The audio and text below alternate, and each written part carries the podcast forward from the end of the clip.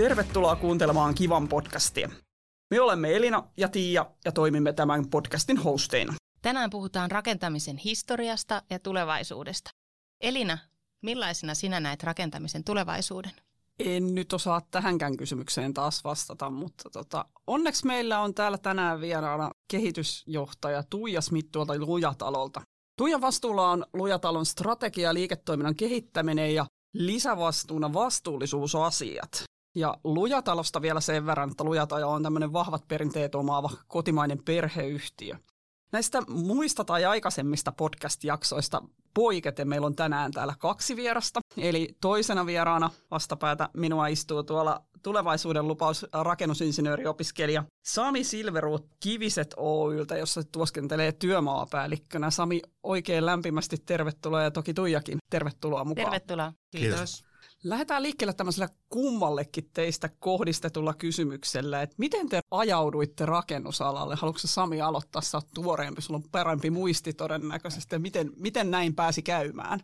Periaatteessa siis päädyin äitini kautta, että hän on rakennusarkkitehti, niin kyllähän se sieltä, sieltä on tullut, mutta, mutta tota, usean yrityksen jälkeen musta ei lentäjä ainakaan vielä tullut, niin, niin, niin jotain piti keksiä siihen tilalle. Se oli jo yläasteella oli selvää, että johonkin niin kuin ammatilliselle alalle lähde vaikka Opo yritti kovasti korkeilla arvosanoilla usuttaa mua lukioon, mutta mulla oli selkeä visio siitä, että mä haluan tekniselle alalle saman tien töihin toisen asteen tutkinnon jälkeen ja Raksa oli sitten semmoinen, mikä kiinnosti. Halusi saada vasaran käteen. Ja rakentaminen oli sulla geeneissä. Joo, niin, nimenomaan. Niin, äidin maidossa peritty. Oliko sulla leekoja pienenä? Oli, ja paljon. No nyt tämä leeko-asia on tämmöinen, mitä me kysytään kaikissa jaksoissa. Tuija, miten sulla, miten sä oot päätynyt rakennusalalle? Kai sitä voi sanoa, että sekin oli mullakin äidinmaidossa, mutta mä kyllä ensin olin päättänyt, että tähän firmaan ainakaan töihin tulee ikinä ja menin sitten, olin Nokialla töissä silloin, kun siellä tehtiin matkapuhelimia ja siihen liittyvän testauksen hommia tein ja se ei kyllä ollut yhtään minun juttu se kännyköiden testaus. Niin jotenkin sitten ajauduin ehkä vähän lisäopintojen kautta tänne rakennusalalle. Olen kyllä tykännyt. Se on hienoa. Hyvä näin. Mitä Tuija, jos et sä olisi päätynyt rakennusalalle, niin mitä, mihin sä olisit kohdistanut huomioon sen Nokian jälkeen? Ei, miten, ei sitä nyt voi tietää. Ei, Näin ei nyt elämä niin kuin... meni. Alun perin minusta piti olla lääkäri, mutta ei nyt ole tullut noniin. sitäkään. Eli kummakin on päätynyt rakennusalalle vähän niin kuin äidinmaidon kautta ja vähän sattumien kautta. Mulla oli vähän sama kuin Tuijalla, että mä kävin kuitenkin tuolla Tampereen yliopistossa selvittää lääketieteen opintoja, että voiko niitä käydä niin kuin avoimen kautta vähän valmiiksi. Se oli sitten isän ammatti. No niin. Meinasin sinne keksyä. Ja äidin perässä lähdit sitten kuitenkin. Kyllä, kyllä. Hyvä näin. Ja mä kyllä hain lääkikseen, mutta se oli lamavuosi ja mä olin ensimmäinen, joka ei päässyt. Ai, ai, ai, ai, Tämä on kyllä aika yhteistä meillä, että mäkin hain lääkikseen. Mäkin hain lääkikseen. Tässä on kaikki hakenut lääkikseen ja yhtään lääkäriä ei ole pöydässä. Pitäisi tästä vetää joku johtopäätös. Kätilöidään noita rakennuksia. Tämä oli mielenkiintoista toi, että ajattelit, että tähän yritykseen en ainakaan tule, niin se oli sama, itsellä on kotoisin tuolta paperipaikkakunnalta ja ajattelin, että en ainakaan mene paperialalle ja mille alalle sitten menisin, niin se oli vaan semmoinen niin kuin silmät kiinni ja tökkäät sormella kirjaan, niin rakennusalalle päädyttiin. Miten Tuija, kun sä nyt oot Lujatalolla ollut pitkään ja, ja tunnet ne perinteet ja historian, niin miten Lujatalon toiminta on ajankuluessa muuttunut?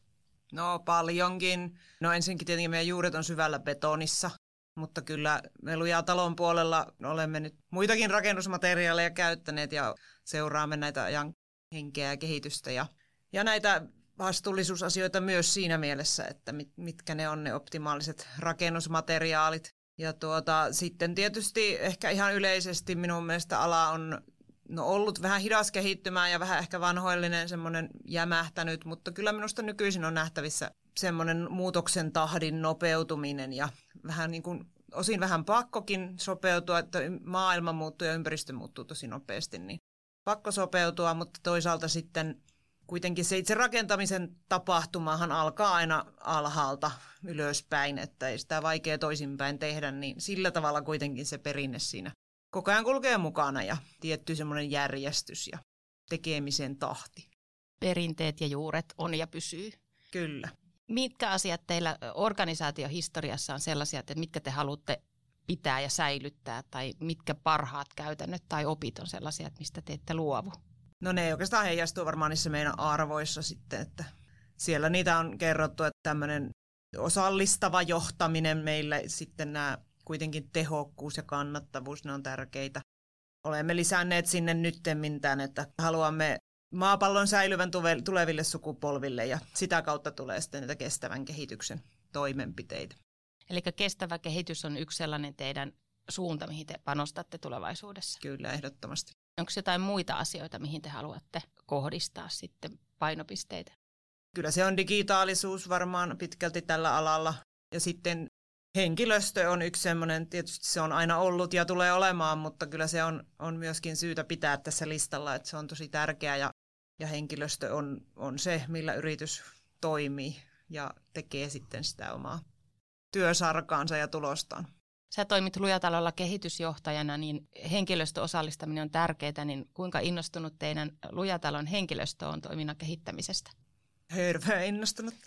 Hyvä. Kyllähän se tuonne perinteinen rakennusinsinööri on joskus vähän semmoinen muutosvastarintainenkin, mutta kyllä tässäkin minusta muutosta on nähtävissä, että maailma muuttuu ja ihmisetkin, ehkä muutosnopeus on kasvanut ja siihen on niin kuin sopeuduttava. Miten sitten, saatteko te henkilöstöltä jotain aloitteita tai ehdotuksia, että mitä täytyisi tehdä tai mitä täytyisi parantaa? No se on vähän vaikea, se aloitteiden tekemisen ja niiden keräämisen tapa ehkä on semmoinen alati ikuisuusongelma, että miten niitä saadaan, mutta ehkä kääntäisin sen niin päin, että meillä henkilöstö osallistuu kehitykseen, että ehkä ne aloitteet ja ne tulee vaan, ei niitä oikeastaan tarvitse kenenkään keksiä. Ne alkaa olla nyt vähän semmoinen suunta, mihin ollaan menossa, mutta sitten kyllä meillä kehitystyössä on valjastettu oikeastaan koko firma kaikilta tasolta mukaan tähän kehitystyöhön. Ja sitä tehdään esimerkiksi pienryhmissä, ohjausryhmissä sitten niitä eri, erillisiä asioita, että ei ole yhden ihmisen käsitteen yksin kaikki. Joo, tosi hyvä. Onko teillä joku väylä siihen, että miten henkilöstö voi, voi niin kuin tavallaan ei, ei, ei välttämättä nimen kanssa, että voi olla nimettömiäkin ideoita, mutta onko se, onko se joku väylä firman sisällä, mistä voi tavallaan antaa ideoita? Kyllä niihin väylät on olemassa. Niiden käyttö on aika vähäistä, mutta, mutta kyllä ei se silti tarkoita sitä, etteikö palautetta tule. Että ehkä voisiko sitä ajatella, että se tarve nimettömänä antaa palautetta on tosi pieni, että, että meillä puhutaan sitten aika avoimesti ja, ja niin. palautetta tulee ja, ja sitä sitten käsitellään, että on, on sillä tavalla ne väylät on olemassa. Sehän on tosi hyvä. Teillä on sitten semmoinen niin välitön palautekulttuuri. Se on ihana, kato, kun vanha perheyhtiö, niin siellähän puhutaan asiat niin kuin ne on. Että uskaltaa sanoa ja ottaa asioita esille. Miten sitten, jos miettii kokonaisuudessa toiminnan laatua ja tekemistä, niin tietysti teidän arvot on merkittävässä asemassa ja henkilöstö on tärkeä, niin miten sitten yhteistyökumppanit, että miten te valitsette teidän, teidän kanssa tekijät? se on näin just kaikki sidosryhmät, kaikki asiakkaat, kaikki nämä on niin tärkeitä tässä kokonaisuudessa. Kyllä meillä nykyisin alkaa olla muitakin kriteerejä kuin halvin hinta. Tällä hetkellä meillä on työturvallisuus on niin erityisfokuksessa ja siitä puhutaan paljon. Ja tietenkin sitten muut harmaan talouden torjulta sellaista aika normaaleja niin kuin yhteistyökumppanin valintakriteerejä.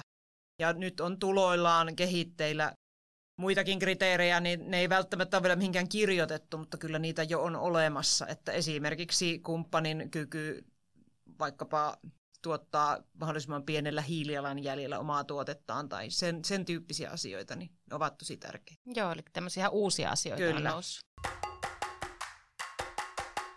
Heitetään toi pallo tuonne Samin suuntaan ja lähdetään katsoa sitä opiskelijan elämää. Ei nyt mennä sinne kauhean syvälle, mutta kuitenkin. Niin mitkä asiat on tärkeitä rakennusalan opis- opinnoissa tällä hetkellä? Älä sano, että iltaelämä, vaan kerro vähän siitä sisällöstä mieluummin.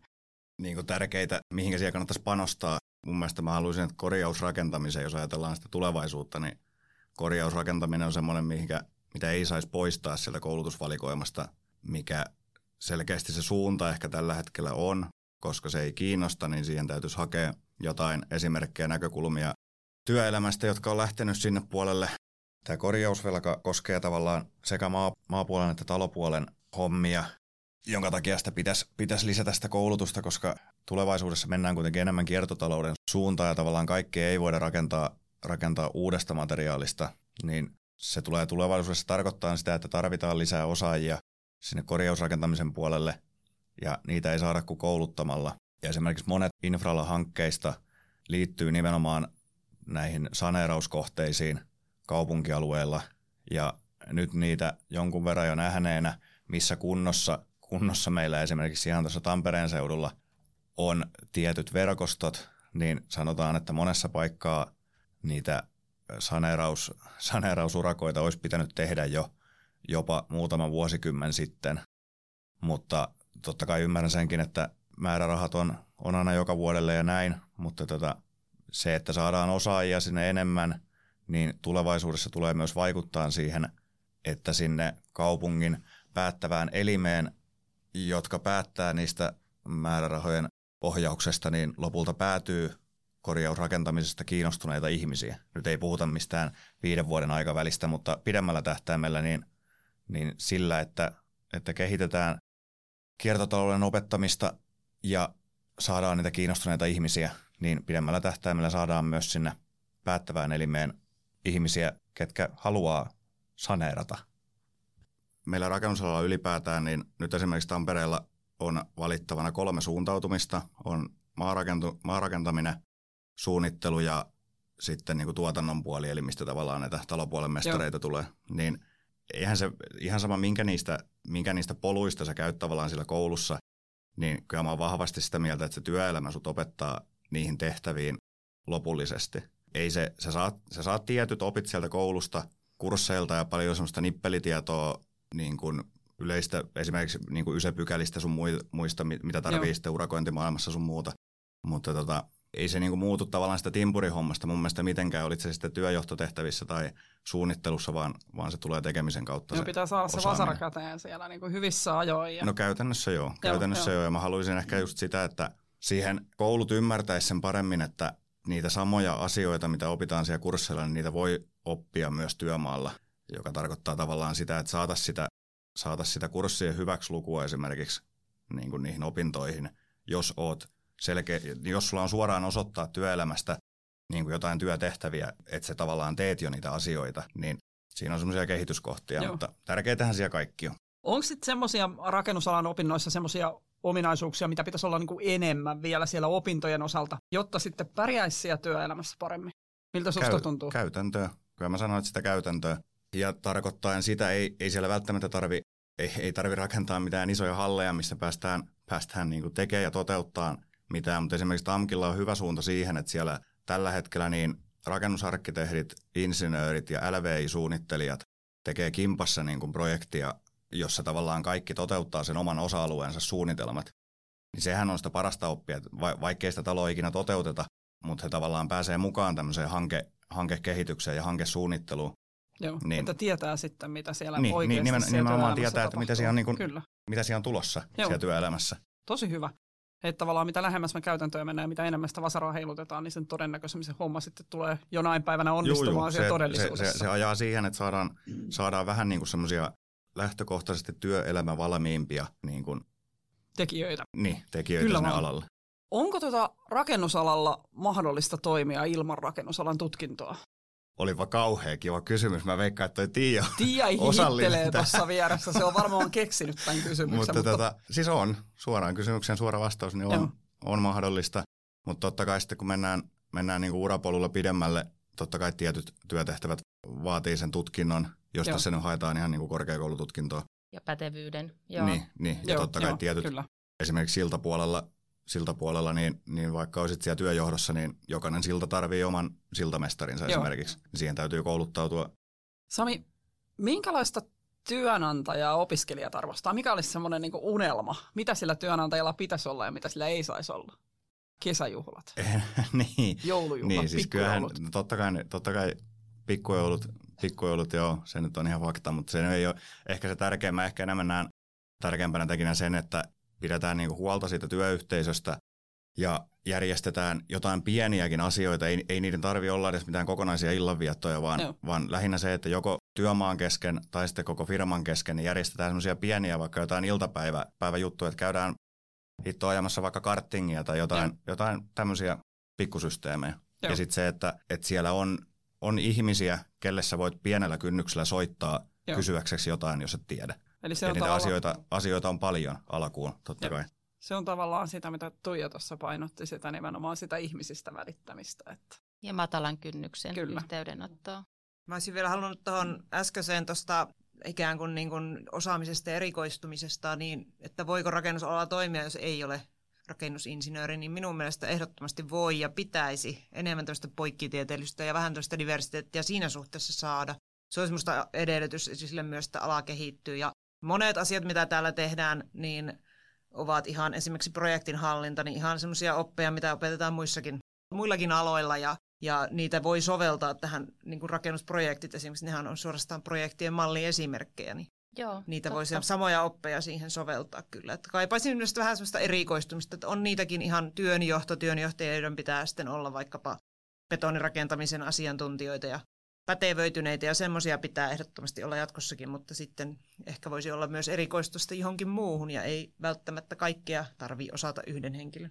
Näihin just se, että nämä tämmöiset erikoistumis tavallaan referenssit, mitä, mitä hankitaan sitten joka tapauksessa vasta sen niin kuin kolmannen asteen tutkinnon jälkeen, niin niihin tavallaan, että, että pystyisikö niitä suorittamaan myös, jos, jos olet käynyt jonkun muun alan tutkinnon, niin nehän on aika orjallisesti tällä hetkellä, että sulla täytyy olla, olla nimenomaan rakennusalan tutkinto, jotta voi, voi lähteä mukaan näihin niin kuin erikoiskoulut tai niin kuin syventäviin, syventäviin opintoihin. Ja jossain yrityksissä on tosiaan hyviä esimerkkejä ollut siitä, että käytetään esimerkiksi ICT-osaamista hyödyksi rakennusalan projektien johtamisessa, koska sieltä tulee tosi hyvää projektijohtamisosaamista. Että hyvä, hyvä kommentti Tuija sulta toi poikkitieteellisyys. Hypätään vähän arvokeskustelujen pariin. Tuija, miten rakennusalan arvot on muuttuneet ajan kuluessa ja miten se vastuullisuus näkyy siellä toimialalla? No minusta, miten arvot on muuttunut, niin ehkä vielä ehkä kymmenenkin vuotta sitten oli hyvin pitkälti puheissa oli tehokkuus ja sen nostaminen, liini. No ei se ole mihinkään sillä tavalla poistunut, että kyllä se tehokkuus on niin kuin tämän alan elinehto, mutta painopiste on ehkä siirtynyt pois siitä semmoisesta prosessia, tehokkuusajattelusta minusta enemmän nyt sitten tänne pehmeisiin arvoihin, niin kuin vaikka nyt hiiliasiat ja ne on nyt semmoista uutta, mitä ei silloin vielä ehkä puhuttu. Että nimenomaan minusta tämä prosessien tai niihin keskittymisen, siihen projektinhallinnan prosessien poistumiseen, niin se on minusta semmoinen iso muutos ja Joo. se tarkoittaa sitä, että ei olekaan enää semmoista säännöllistä, orjallista systeemiä, mitä voidaan tarkkailla, että menikö se näin vai ei, vaan ne asiat on vaikeampia ja ei voidakaan sanoa, että tämä yksi juttu korjaamalla, niin tämä koko asia korjaantuu. Miten Sami, sä oot aktiivinen opiskelijatoiminnassa ja järjestötoiminnassa, niin miten sä näet, että minkälaiset asiat on uusille alalle tuleville henkilöille nyt tärkeitä? Että mikä siellä on se arvomaailma? Ihan niin kuin täysin uusille, ketkä ei, ei ole esimerkiksi aikaisempaa kokemusta. Niin. Joo, helppo heitit. Niin on. Tota, lähinnä ehkä keskittyä niihin tulevaisuuden juttuihin ja siellä opinnoissakin, niin miettiä tavallaan koko aika sitä, että mitenkä, mitenkä sitä alaa voisi viedä eteenpäin, eikä ottaisi oppeja niiltä kaikilta vanhoilta, vanhoilta jermuilta, koska eihän se ala tule ikinä muuttumaan, jos, jos me ei saada sinne niin kuin tuoretta ajattelumaailmaa ja tuoreita näkökulmia niihin asioihin. Siellä on olemassa jo tavallaan hyvät rakennuspalikat niin sanotusti viemään esimerkiksi sitä hiilijalanjälkeä pienemmäksi maarakennuspuolella tai ylipäätään niin kuin koneiden parissa, mutta se on tällä hetkellä niin älyttömän kallista, niin kuin akkuteknologia, laitteistot sun muut, että ei, ei, ei se ole niin kuin näiden urakoiden puitteissa mitenkään mahdollista käyttää tämmöistä kalustoa, niin, niin tavallaan lähtee vaan mukaan siihen kehitykseen. Miten nämä tämmöiset tulevaisuuden palikat näkyy siellä opinnoissa? Että onko siellä vastuullisuusasioita, ympäristöä, kierrätystä, kestävää kehitystä, entäs työturvallisuus? Aika vähän mun mielestä loppujen lopuksi. Että totta kai siellä tulee tietyillä kursseilla, kyllä siellä niinku tavallaan näytetään, näytetään sitä uutta teknologiaa, että mitä on olemassa, mutta ei, ei siihen niinku perehdytä sen enempää. Noilla maankäytön puolen kursseilla, niin siellä tutustutaan kyllä tähän niin materiaalin kierrättämiseen sekä niin kuin materiaalin käyttöön. Ja se tiedetään aika hyvin jo niin alalla. On, on se, se on mun mielestä tullut kyllä jo esiin ainakin tuolla väylän, väylän isommissa hankkeissa, niin kyllä siellä, siellä tiedetään jo niin kuin tilaajankin puolella, että mistä puhutaan, kun puhutaan vaahtolasista tai sementti, mikä lie piru ikinä olikaan, en muista, mutta tota, jotain rakeistettua lentotuhkaa tuli esimerkiksi vastaan, vastaan, joka vaikutti hyvältä rakenteelta. Pitkän aikavälin toimivuutta ei, ei vielä täysin tiedetä, tiedetä mutta tota, erittäin käytännöllistä, että saadaan, saadaan tämmöisiä ylijäämätuhkaa tavallaan hyödynnettyä ihan väylärakenteeseen. Niin kyllä näitä läpikäydään, mutta ehkä se, se mikä tuntuu olevan vielä se niin kuin tekijä, joka pitää sen vähäisenä, sen uusiomateriaalin käytön, on, on se, että tilaaja-osapuoli ei tiedosta kautta tiedä mitään näistä uusiomateriaaleista. On saattanut joskus kuulla, mutta ei ehkä uskalleta perehtyä siihen asiaan niin paljon, että tilaaja voisi ottaa sen vastuun sitä rakenteessa käytettävästä materiaalista, mitä on kuitenkin loppupeleistä tutkittu vielä kohtuullisen vähän. Vaikkakin monessa materiaalissa ne tulokset on hyviä, saadaan kantavuuksia ja näin. Se niin kuin tuntuu olevan vähän vieras käsite vielä siellä. Niin sitä, että opinnoissa voisi nimenomaan painottaa enemmän tähän materiaalin kiertotalouteen ja ihan vaikka käydä jossain tehtaalla, missä valmistetaan tai hommata henkilöitä, jotka kertoo niistä kiertotalousmateriaaleista tai uusiomateriaaleista, jotta saadaan sitä tietoisuutta, koska totta kai meilläkin tuolta Tampereen ammattikorkeasta niin useampi henkilö varmasti työllistyy väylälle, kunnille, erilaisille rakennusliikkeille, niin tavallaan hehän on niitä tilaaja-osapuolia, jotka päättää ne materiaalit hankkeisiin, niin sitä kautta, sitä kautta mun mielestä lähtee etenee ja kehittyy noin kurssivalikoimat. Minusta tässä on nyt mahdollisuus, eli ne nuoret on tosiaan syntynyt mobiililaite kädessä ja pyyhkäiseminen on heille niin kuin semmoinen, että esimerkiksi tulevaisuudessa minusta meidän alaan pitää kehittyä niin, että se ei ole ruutupaperia lyijykynä, vaan kaikki voidaan tehdä. Että eihän ne käsin enää osaa kirjoittaa, vaan koneellahan ne tietokoneella kaikki tehdään, niin, niin siinä mielessä alan pitää minusta muuttua ja minun mielestä ehdottomasti mikä tulevi, alalle tuleville ja nuorille, niin olisi tärkeää, niin olisi haastaa myös niitä vanhoja menetelmiä ja, ja, ja sitä oppilaitosta. Ja, että että kyllä, kyllä niidenkin pitää kehittyä, että ei voida jämähtää kukaan meistä, vaikka oltaisiin minkä ikäisiä. Joo, Tuija, vastaako tuo rakennusalan vastavalmistuneiden työntekijöiden osaaminen työnantajan tarpeita sun näkökulmasta? Kun tulee uutta väkeä, niin onko ne oikeasti osaavia? Minä en kyllä oleta, että koulusta tulee osaavia ihmisiä. Että kyllä se koulussa opitaan hakemaan tietoa oikeasta paikasta ja harjoitellaan vähän, että mitä se työelämä voi tuoda tullessaan, mutta ei, ei minusta oletus ole, että pitää osata jo valmiiksi. Joo. Me mielellään nähdään ainakin, kasvatetaan meille niitä, otetaan harjoittelun, kasvatetaan meille sitä kautta osaajia, jotka sitten kehittyvät, että työelämä on sillä tavalla muuttunut Joo, kyllä. Ja sitä kautta te saatte sellaista osaamista, mitä haluatte, ja pystytte vähän ehkä ohjaamaan sitä osaamista tiettyyn suuntaan. Miten tuota rakennusalaa sitten saisi houkuttelevammaksi? Onko hyviä ideoita? Kumpi tahansa voi vastata.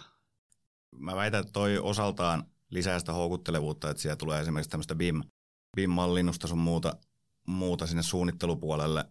Ja toivottavasti se joskus tulee näkyy myös tuo toteutuspuolella, koska nykypäivänä, niin kuin Tuija sanoi, että ollaan, ollaan tavallaan jo niin teknologisoituneita, niin mun mielestä se lisää nuorten keskuudessa sitä kiinnostavuutta, kiinnostavuutta että sä pääset myös töissä tekemään niin kuin tämmöisiä 3D-mallinnuksia ja, tai ihan sitten vaikka työmaalla pelkästään kattelee niitä ja niin kuin hyödyntää niitä, niin mun, semmoisille ihmisille, jo, jolla on se, on pienestä asti ollut se leikoikä, niin ainakin itteeni, niin mua nimenomaan kiinnostaa, kiinnostaa tavallaan hyödyntää tämmöisiä uusia tekniikoita ja, ja niin kuin päästä näkemään niitä.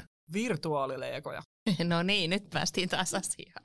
Ainakin siinä sä, säästäisi paljon kaappitilaa. se on totta. Tämä tiedolla johtaminen esimerkiksi on semmoinen kanssa aihepiiri, mitä tietoa on paljon ja sitä kerätään paljon, mutta että sitä osataan yhdistellä ja sen perusteella osataan sitten tehdä johtopäätöksiä ja, tai muitakin päätöksiä, niin, niin tuota, se on niin kuin minusta tulevaisuuden juttu. Ja tähän kysymykseen, että miten ala saataisiin houkuttelevaksi, niin siinä on tietysti kaksi puolta. Meillä ainakin työskennellään sekä niin kuin vetovoiman parissa, että tämä koskee nyt opiskelijoita, alalle tulijoita, mutta sitten myös alalla jo olevia henkilöitä, niin se on sitä vetovoimaa ja sitten pitovoimaa on meillä se, että ihmiset eivät halua vaihtaa firmaa, niin me näitä molempia konsepteja, ja minusta nämä kaikki liittyy siihen alan, alan houkuttelevuuteen. Joo.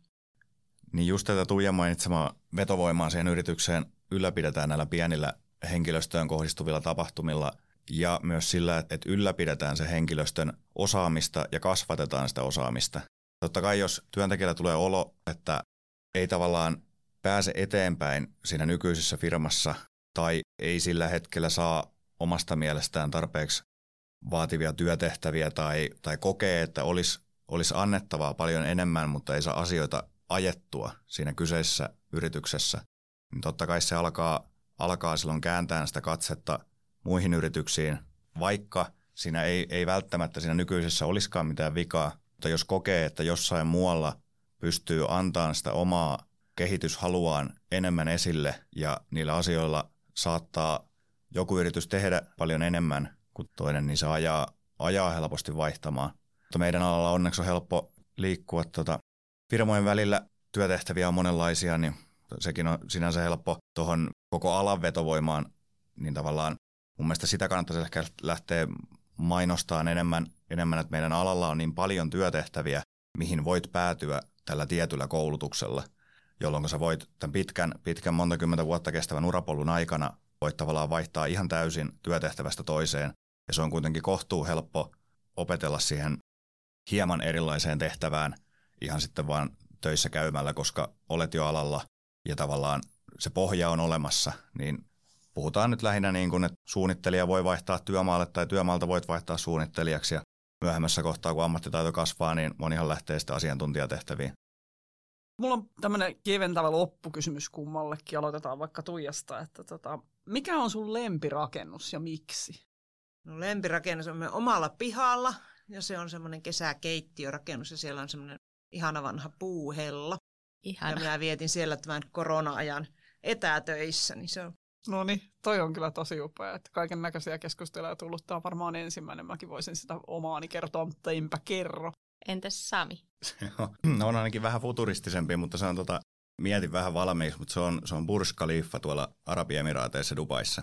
Ja se on, siihen on ihan selkeä syy, että se on, mun mielestä se on rakennusteknisesti hieno toteutus. Kaikki ei välttämättä kyseistä valtioa arvosta tietyistä syistä, mutta se, että keskelle autiomaata tietyin uhrauksin on saatu kyseinen pytinkin pystyyn, niin on, on komea ja paikalla käyneenä, niin tavallaan sen jälkeen, kun huipulla on käyty ja tullaan takaisin alas, alas siihen aulakerrokseen, niin siinä on pitkä semmoinen aulakäytävä, missä pyörii paljon videoita ja kuvia ja tekstejä, missä on kerrottu tavallaan siitä rakentamisesta ja se rakennusvaiheet on kaikki esitetty siinä aulassa.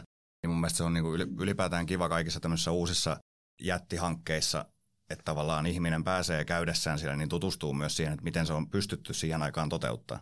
Esimerkiksi nyt muistu mieleen yksiltä pirapäiviltä Tampereella, niin piru hieno video Hämeen sillan rakentamisesta, mikä on, Tiiakin on varmaan nähnyt sen saman Joo, kyllä. pätkä.